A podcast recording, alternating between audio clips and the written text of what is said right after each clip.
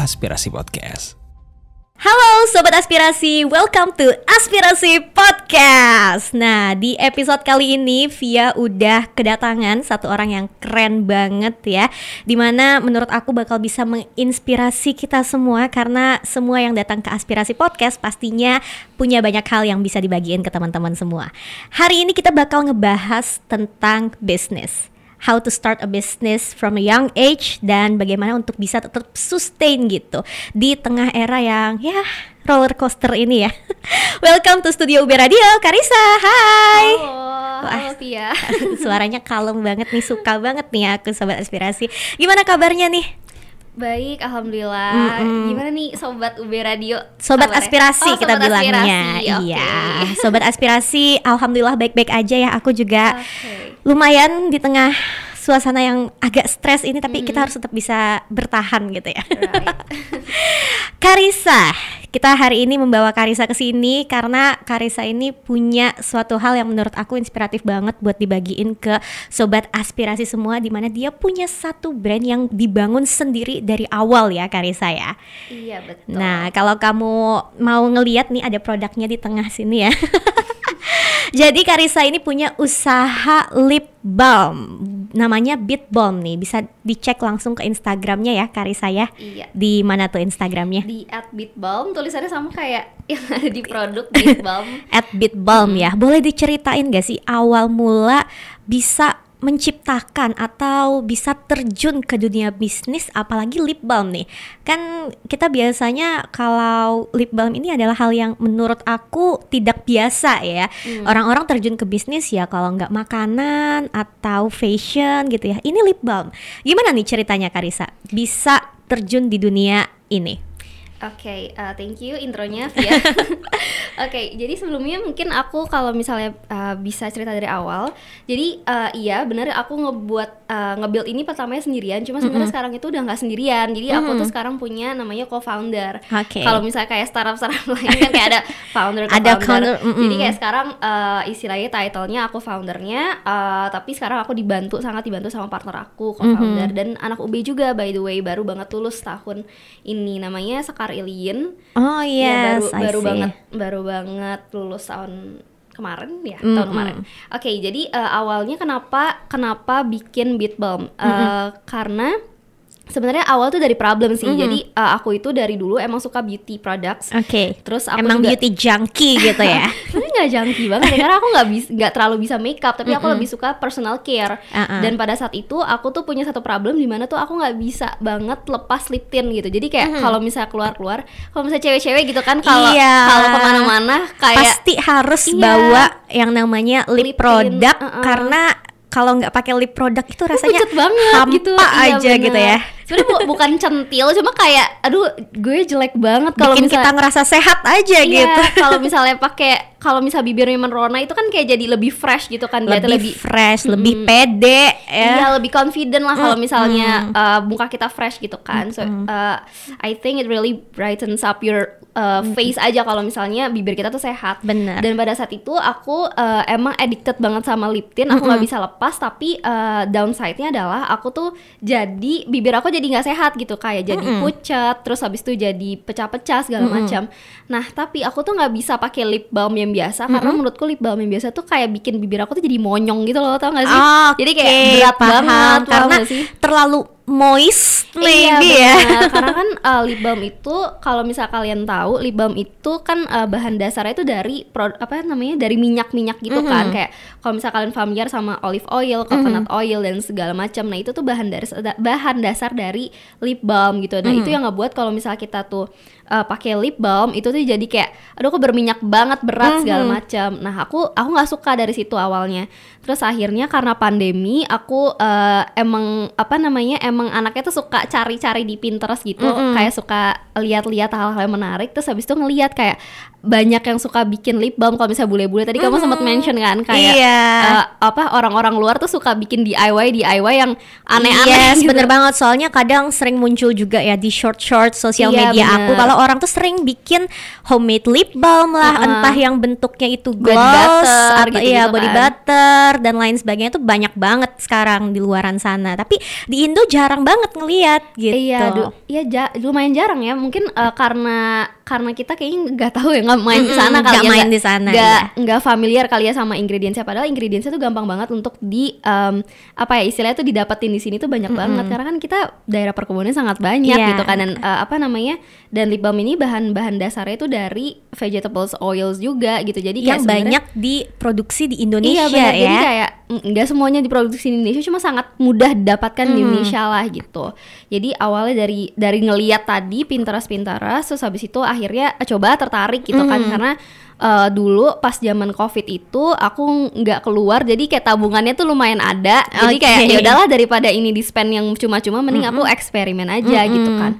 Akhirnya dari situ aku coba trial error itu menurutku trial error itu nggak mudah sih karena uh, tadi kan ada beberapa beberapa apa Ingredients ya? Iya, uh, indikator yang aku hindari gitu kayak misalnya Oke. lip balm itu uh, jangan sampai uh, bikin bibir berminyak jangan sampai bikin berat terus kalau bisa juga berwarna karena kita suka karena ini aku nyari pengganti lip tint gitu Paling kan nggak ada stainnya dikit Iya gitu benar, ya. aku nyari pengganti lip tint. Jadi kalau misal aku lagi males untuk atau enggak lagi menghindari produk-produk yang beauty products Mhm. banget, yang uh, chemicals banget, aku bisa pakai inilah gitu Mhm. alternatifnya gitu kan.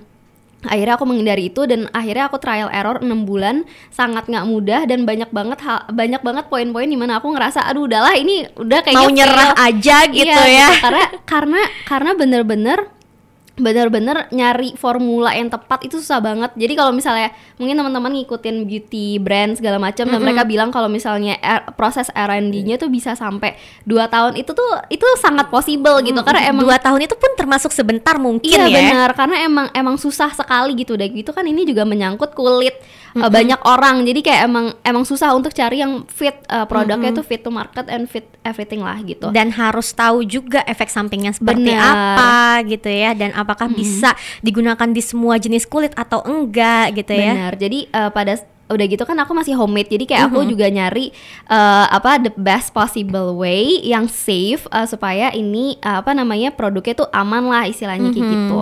Terus akhirnya ya udah uh, akhirnya setelah enam bulan proses itu akhirnya dapat nih yang Formula yang oke Iya, banget. Formula yang oke banget dan pertama kali tuh aku jualin uh, PO dulu maksudnya PO itu untuk first launch aja gitu. Nah, terus uh, ternyata aku pada saat first launch itu dapat uh, or 30 order. Menurut aku meskipun itu sangat kecil mungkin kuantitinya cuma menurut aku pada saat itu sudah besar. Karena kayak itu benar-benar baru pertama kali dan yang tahu tuh cuma teman-temanku doang. Jadi, Jadi excited ya. iya, jadi kayak mungkin teman-temanku tuh suka ngeliatin prosesnya kali ya. Karena aku tiap kali ada progres tentang beat bomb tuh aku upload upload upload. Akhirnya kayak mereka mereka akhirnya eh, penasaran gitu sama produknya. Dan ternyata setelah mereka eh, trial itu mereka cocok mereka ngasih feedback yang sangat baik pada saat itu dan kayak oh ini kayaknya oke nih produknya gitu kan. Akhirnya aku terus jual. Nah long story short eh, apa namanya itu aku pertama kali berdiri kan 2020 ya 2020 terus eh, setelah itu aku dapat eh, istilahnya dapat ada satu project besar lah di 2021 di eh, himpunanku yang aku tuh sama sekali nggak bisa tinggalin istilahnya seperti itu. Jadi kayak fokusku shift semua ke sana. Dan 2021 istilahnya tuh kayak on off on off banget gitu. Sampai akhirnya udah selesai 2021 2022 lah aku kayak istilahnya kayak bermanifest yang kayak aduh aku pengen deh lanjutin ini lagi. Karena ini kayaknya uh, too potential to be left out aja gitu kan. Akhirnya uh, tapi cuma ya udah kayak gitu doang gitu. Aku nggak tahu nih kayak gimana. Karena gini sih uh, apa namanya konsiderasi terbesarku dalam melanjutkan beat balm ini adalah uh, beat balm ini aku pengen bener-bener diproduce secara uh, apa ya secara kredibel gitu. Maksudnya uh, BPOM segala macam dan itu sa- proses yang sangat sangat uh, Panjang ya. panjang dan sangat mahal gitu. Dan aku belum punya nih resource segala macemnya gitu kan. Nah akhirnya gara-gara itu em, aku sempet maksudnya sem 2021 tuh sempat yang stuck aduh ini nggak ada jalan gitu kan. Mhm. akhirnya 2022 baru lanjut lagi terus habis itu aku ketemu lah sama partnerku partnerku Mhm. Sekarilin.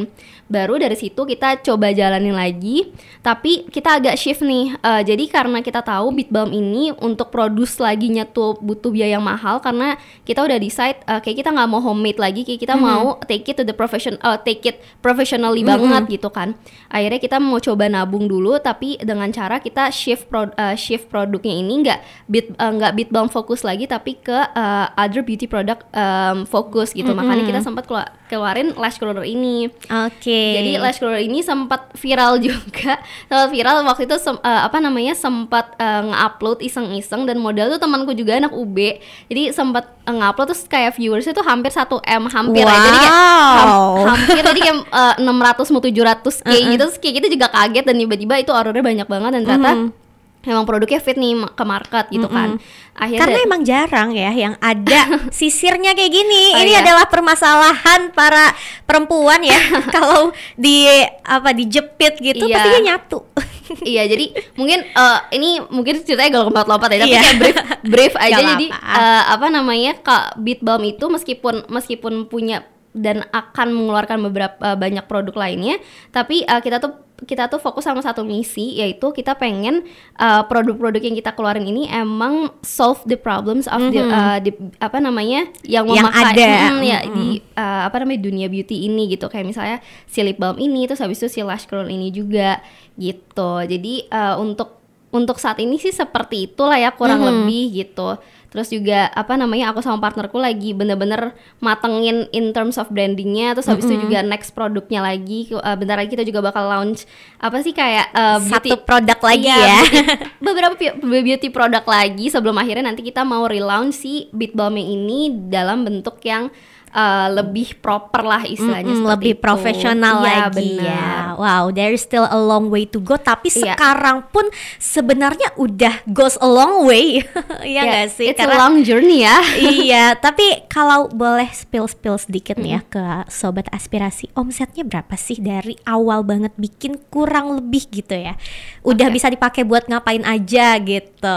Oke, jadi sebenarnya kalau misalnya omsetnya Beat Balm ini, kalau dari lip balmnya ini sebenarnya marginnya tuh nggak terlalu tinggi sih, karena kan eh, karena banyak faktor ya. eh, Cost apa productionnya juga tinggi ya. Benar, cost produk eh, cost productionnya cukup tinggi dan kita nggak bisa naikin istilah gini. Jadi eh, kan produknya lip balm yang ini eh, apa namanya? Ini kan masih dalam value yang istilahnya apa ya masih di bawah gitu kayak Mhm. karena karena kita belum ada belum ada BPOM segala macam jadi kayak kita nggak bisa naikin value-nya ini Mhm. eh, seperti beauty products lainnya atau eh, value se- sepadannya dia gitu istilahnya kita benar-benar Meskipun ingredientsnya udah oke Iya gitu benar ya. karena uh, kita nggak bisa menunjang hal-hal lainnya Mm-mm. gitu kan.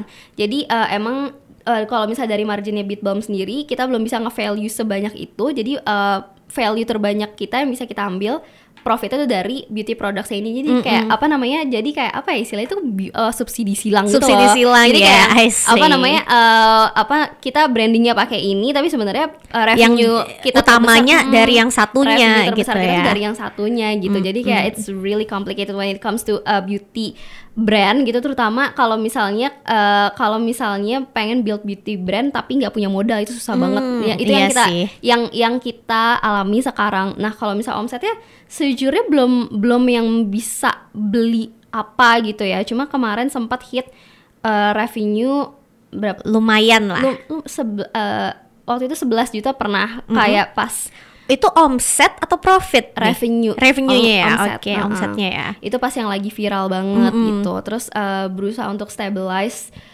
ya berusaha untuk stabilize dari situ juga. Eh, cuma banyak banyak banget faktor sih eh, dalam in building beauty brandnya ini gitu ya. Mungkin kalau misalnya mau ditekanin Beat Balm sendiri eh, journey-nya kita tuh bukan tentang omset atau profit sih. Karena eh, yang journey kita kenapa kayak istilahnya eh, susah banget lama banget karena yang kita coba build di sini adalah brand yang sustainable and uh, in building the brand yang sustainable itu itu bukan cuma tentang kayak yaudah nih jual aja harga Mhm. paling murah karena itu Benar. gampang banget kalau misalnya mau jual Yes. harga paling murah gitu kan cuma yang kita coba coba build di sini adalah adalah brand yang nantinya tuh akan dicintai sampai seterusnya sampai uh, long term dan it takes time tapi uh, kita yakin kalau misalnya nanti returnnya juga akan banyak mm -hmm. gitu karena kayak kita ngumpulin dari emotional values ya dulu dari brand ini terus mm -hmm. juga produk-produknya sampai akhirnya melekat gitu dan akhirnya nanti orang-orang bisa menilai sendiri gitu nah itu sih yang lagi Bener. kita early stage yang kita lagi build sekarang gitu. Oke, okay. dan memang ya tadi salah satu poin yang aku tangkep juga adalah sebuah brand itu harus bisa menjawab masalah yang ada di masyarakat sekarang gitu. Mm. Kalau ingin brand itu uh, sustain gitu sampai mm jangka waktu yang cukup lama ya kan karena kalau cuma ya udah jual-jual aja nggak ada emotional value-nya iya, benar gampang banget kolapsnya nggak sih mm -hmm. dan maksudnya uh, tergantung orang cara cara mereka uh, apa namanya menjalani satu brand atau bisnis cuma mm -hmm. kayak uh, aku dan Ian di sini Beatbalm kita bener-bener bener-bener stay stick di sini karena kita kita percaya message yang akan kita sampaikan ke apa namanya beauty junkies beauty junkies beauty junkies apa namanya uh, girls out there bener-bener ingin kita sampaikan banget gitu mm -hmm. sehingga kayak oh ya ini values ya Pitbalm seperti ini segala macam gitu sih. Oke, wow ini keren banget nih ya sobat aspirasi dan menurut aku juga bisa menginspirasi buat teman-teman di luar sana yang pengen membangun bisnis dari awal banget ya mm -hmm. karena untuk ukuran small business yang baru aja keluar dari cangkang gini ya itu sudah sangat oke okay, gitu step awalnya tidak salah jalan gitu kan mm -hmm. karena meskipun masih banyak dan masih panjang banget jalan-jalannya tapi at least first stepnya udah oke okay, gitu ya dan untuk bertahan di steps yang kok karena kok gini-gini doang itu hmm. sangat susah karena itu uh, apa ya requires trust juga -hmm. terus juga konsisten juga meskipun -hmm. apa ya uh, mungkin banyak banget uh, business owners yang mungkin baru baru mulai terus mm -hmm. habis itu mungkin lupa uh, apa namanya uh, jebakannya adalah ini omsetnya tinggi banget terus tiba-tiba jatuh terus kayak akhirnya gampang nyerah kan mentalnya mm -hmm. tuh nggak ke build karena kayak udah jatuh duluan iya, gitu ya, bener. ya mentalnya kayak aduh kok tiba-tiba rugi sih oh nggak mau lanjutin deh gitu iya padahal uh, mental seorang business owner entrepreneur gitu entrepreneur tuh dibentuk dari konsisten itu gimana cara kita bertahan di mm -hmm fase-fase yang nggak pasti karena nggak ada yang pasti sebenarnya di mm -hmm. ini gitu jadi gitu deh build business build brand itu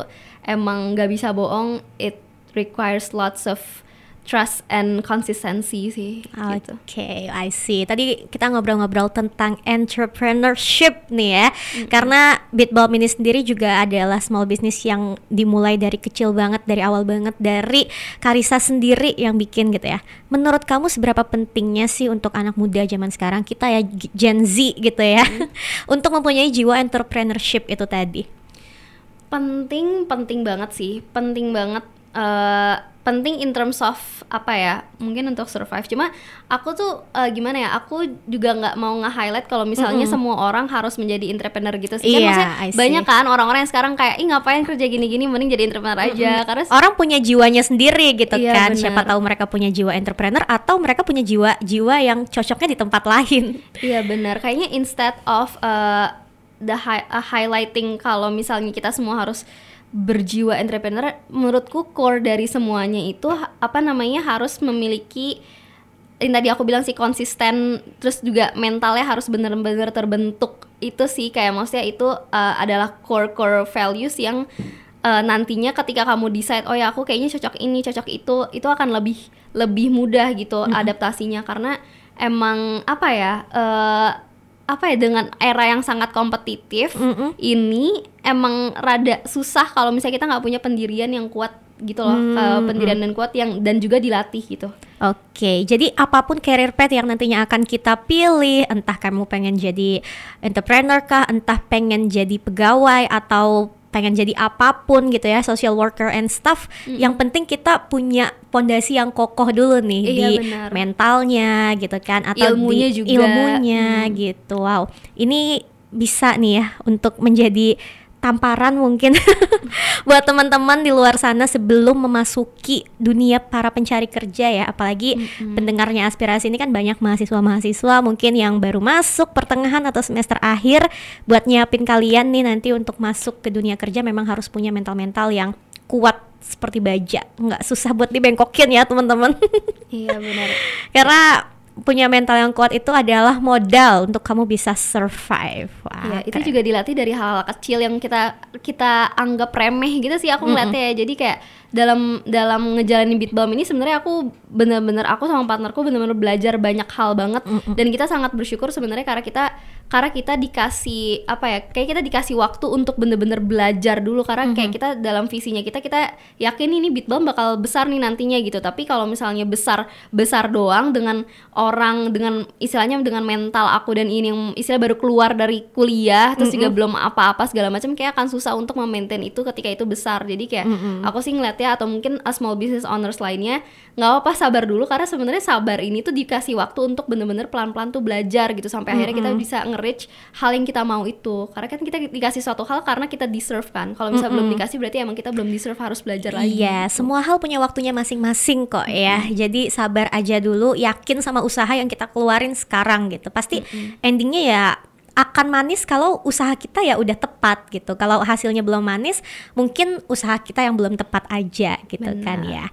Dan tadi udah ngebahas banyak juga nih tentang entrepreneurship, tentang Beat Balm sendiri. Banyak yang akhirnya Karisa pelajarin, Karisa dan partnernya pelajarin juga dari Beat Balm ini sebagai seorang small business owner, itu apa-apa aja sih yang harus kamu punya dan yang kamu realize akhirnya kamu dapetin gitu saat kamu menjadi seorang business owner. Apalagi dengan tim yang sangat kecil mungkin ya, around nggak lebih dari lima orang ya. Kalau untuk small business hitungannya semua hal tuh harus kita kerjain sendirian. Benar. Dari membuat produk, marketing, habis itu nyari-nyari bahan. itu apa yang kamu rasain dalam belajar semua hal itu? Apa-apa aja sih yang kamu dapetin gitu? Di balik background kamu yang seorang administrasi bisnis ya, kalau nggak salah ya. Mm-mm. apa namanya? Iya, uh, administrasi bisnis. Administrasi bisnis sebenarnya kayak bisnis in general gitu. Jadi kayak ya kurang lebih. Akhirnya bisa mengaplikasikan apa yang dikerjakan iya, ya.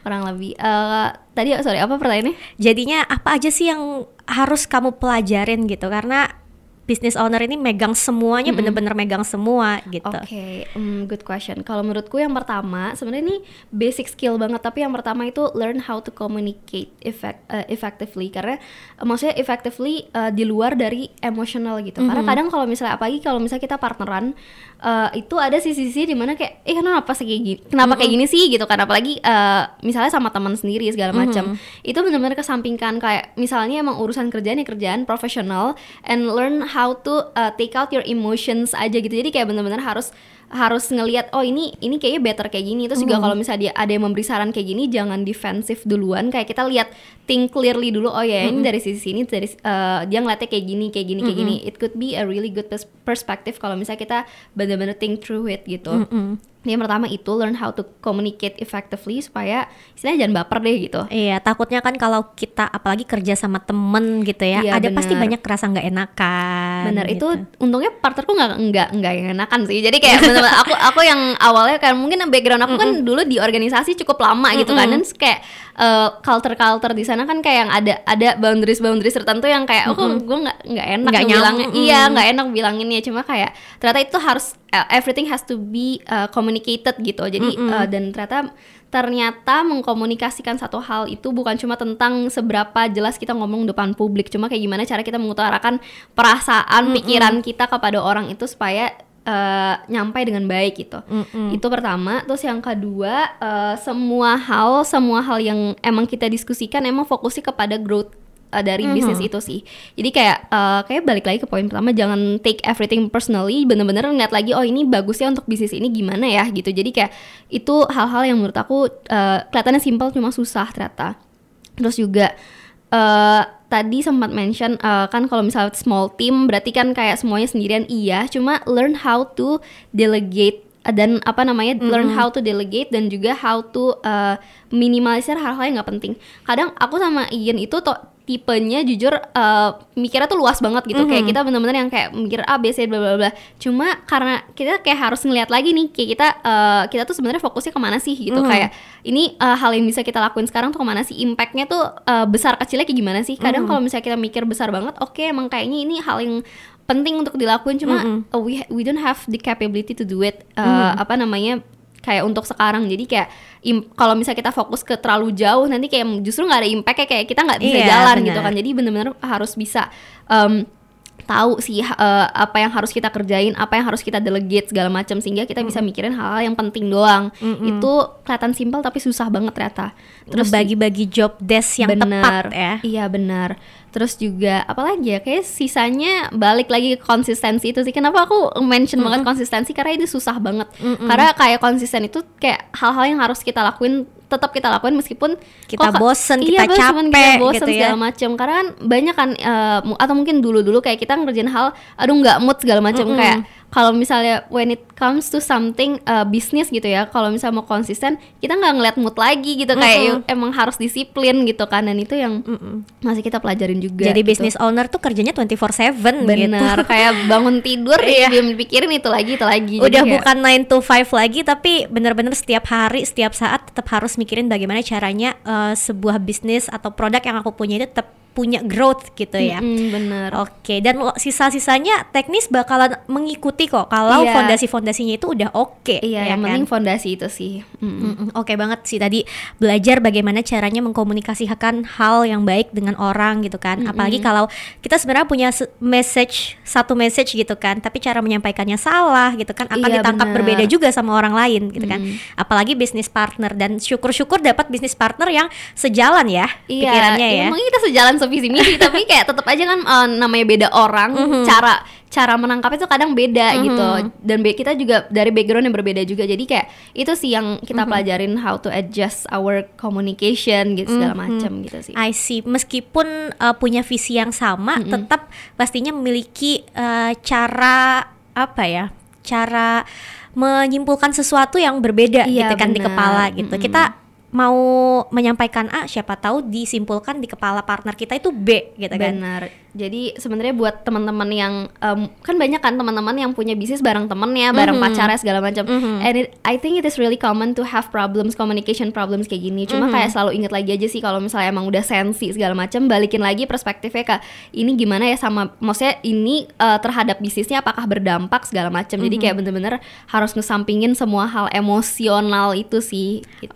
Oke, at the end nih sebenarnya kalau Karisa sendiri jiwanya itu pengen stay di bisnis ini atau ingin mencoba hal lain in the long run nantinya. Hmm, in the long run sebenarnya pengen di bisnis ini sih kayak maksudnya kayak apa yang aku- Lanjutin aja ini ya. Mm-mm, karena emang visi kita cukup besar sih untuk ini gitu kayak maksudnya eh aku sama Indah udah yang bener-bener sehati banget untuk Beat Balm terus eh, tapi kayak kita sadar kita butuh nggak cuma sekedar modal cuma-cuma uang gitu tapi kayak kita butuh ilmu yang besar gitu karena bener-bener visi kita visi kita tuh kalau misalnya bisa sampai go go national go national jangan jangan go national doang tapi go inter gitu. Jadi kayak bener-bener yang eh, kita harus pelajarin banget nih. Makanya sebenarnya misi kita sekarang maksudnya dalam short term aku sama Ian bener-bener yaudah kita cari ilmu di tempat yang yang emang kayak bisa nge-provide bisnis eh, knowledge itu. Baik dari eh, connectionnya network segala macam. Jadi mungkin dalam satu dua tahun tiga tahun ke depan aku sama Ian akan juggling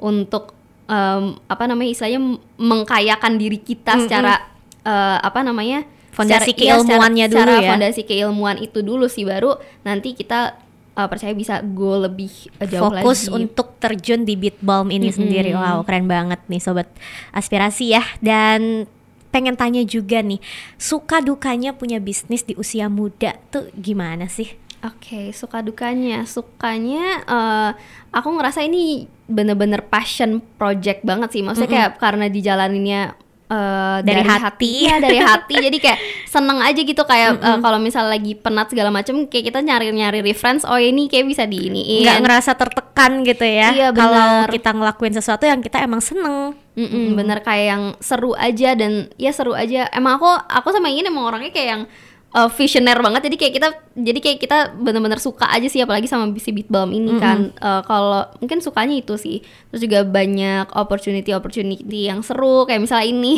kayak diundang di podcast terus habis itu uh, kemarin kita dapat kesempatan dapat uh, free booth juga di uh, di salah satu cafe yang baru buka di Kemang. Jadi kita ketemu sama sama banyak banget business owners dan juga uh, apa namanya Dapat target- koneksi-koneksi iya, baru. target market juga uh, di sana seru banget sih terus uh, paling itu ya suka sukanya gitu Be belajar banyak hal lah istilahnya kayak kita kita belajar di mana misalnya di tempat A B C ternyata nyambungnya oh kita bisa implement nih ke Bitbalm kayak gitu mm -hmm, jadi uh, ada ada wadah ada kanvasnya lah istilahnya buat mm -hmm. kita berkarya gitu kan kalau dukanya dukanya apa ya uh, serasa never ending struggle aja sih gitu karena kayak um, tadi mungkin karena kita pilihnya adalah uh, apa namanya barang yang dalam bentuk industri customer goods. Mm -hmm. Jadi uh, kalau misal customer goods itu kan berarti harus harus diproduksi massal dengan quantity yang besar gitu yes. dan marketnya juga sebenarnya besar sih. Cuma kayak it, it requires uh, lots of modal dan resource yang tadi mm -hmm. uh, aku mention.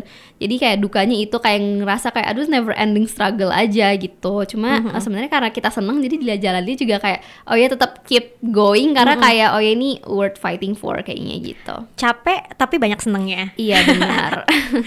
Inti intinya tadi sih kalau kita udah seneng ngelakuin sesuatu ya ya udah gitu mm kan capeknya ya capek-capek aja tapi bangun tidur next day-nya ya pasti bakalan tetap semangat lagi buat ngejalanin apa yang kita suka mm -hmm. gitu oke okay. itu kalau buat aku sangat-sangat masuk banget sih ya karena buat teman-teman yang sekarang sedang memulai bisnis atau di tengah-tengah bisnis atau ngerasa lagi ngedown nih karena bisnisnya lagi merugi atau lagi berada dalam uh, keadaan yang lagi low banget ya ini bisa jadi dorongan lagi nih buat kalian untuk tetap semangat dan percayalah karena bisnis itu nggak dibangun dalam satu hari doang. Iya benar. Bisnis itu benar-benar lama ya untuk kamu mm -hmm. ngedevelop dirimu dan juga apa yang kamu tawarkan ke masyarakat gitu. Benar. Kadang kalau misalnya aku lagi uh, bertanya-tanya gitu ya ini sebenarnya berhasil nggak bakal mm -hmm. berhasil nggak sih gitu aku aku tuh suka nonton podcast juga uh, mm -hmm. tentang entrepreneurs gitu kan terus kayak uh, apa bisnis-bisnis yang besar yang kita mm -hmm. lihat sekarang kayak misalnya Lemonilo kalau teman-teman mm -hmm. tahu terus habis itu Gojek segala macam mereka nggak cuma mereka tuh nggak dibangun setahun dua tahun mm -hmm. uh, Gojek untuk bisa bisa akhirnya muncul aplikasi itu kalau nggak salah tuh uh, dari 10 tahun sebelumnya apa 8 tahun atau lima tahun sebelumnya gitu sampai akhirnya si Nadiem Makarim tuh dapat suntikan untuk bikin aplikasi mm -hmm. gitu jadi kayak uh, apa namanya bener-bener itu itu bener-bener butuh waktu yang sangat lama sama mm-hmm. halnya sama Lemonilo sampai on sampai si foundersnya ini kalau nggak salah uh, mereka habis lulus S2 dari Harvard mereka uh, bener-bener berhenti kerja buat ngerjain ini startup yang istilahnya nggak jelas gitu sampai mm -hmm. akhirnya tiga tahun kemudian baru bisa baru bisa running gitu baru Jadi, punya kejelasan gitu iya, ya benar kayak sebenarnya kayak uh, yang namanya bisnis kalau misal emang aim for big ya harus siap juga untuk bener-bener di downturn dulu gitu mm -hmm. karena itu saatnya mental kita diuji sebenarnya ini worth it gak sih untuk jalan mm -hmm. sampai sampai jauh ke sana mm -hmm. gitu jadi itu sih intinya kalau misalnya mau berbisnis atau menjalankan segala hal apa pun jangan nyerah di depan gitu jadi hmm. harus bener-bener yang fokus dan ya fokus dan percaya itu sih gitu. Harus punya mental yang strong, yang kuat gitu ya untuk mm -hmm. kamu ngejalanin suatu hal yang kamu udah percaya banget. Sama itu itu juga sih yang aku tadi tangkep ya dari obrolan kita nih mm. Karisa. Kalau kita udah percaya sama suatu hal, kita udah percaya sama apa yang kita akan berikan gitu ya ke masyarakat, entah itu produk, entah itu uh, ilmu kita gitu ya. Uh, percayalah kalau kita percaya sama sesuatu, orang-orang juga akan percaya sama mm -hmm. itu. Yang penting niatnya baik, kita punya uh, solusi yang bisa kita tawarkan ke mas masalah yang ada di masyarakat, endingnya insya Allah dapat dapat aja gitu. Mm -hmm. Wow, ini uh, salah satu episode podcast aspirasi yang menurut aku sangat-sangat inspiratif banget ya. Dan karena udah hampir setengah jam juga nih ya sayang banget kita harus stop ngobrolnya di sini. Tapi siapa tahu next time kita bakal undang Karisa lagi buat ngobrol-ngobrol lagi. So thank you banget ya Karisa udah datang hari ini ke aspirasi podcast dan bisa menginspirasi sobat aspirasi semua di luar sana. Dan jangan lupa buat tonton episode kita lainnya. And thank you banget buat UB Radio Production yang udah ngeproduserin uh, podcast aspirasi ini. So, thank you banget and see you on the next episode. Bye. Bye.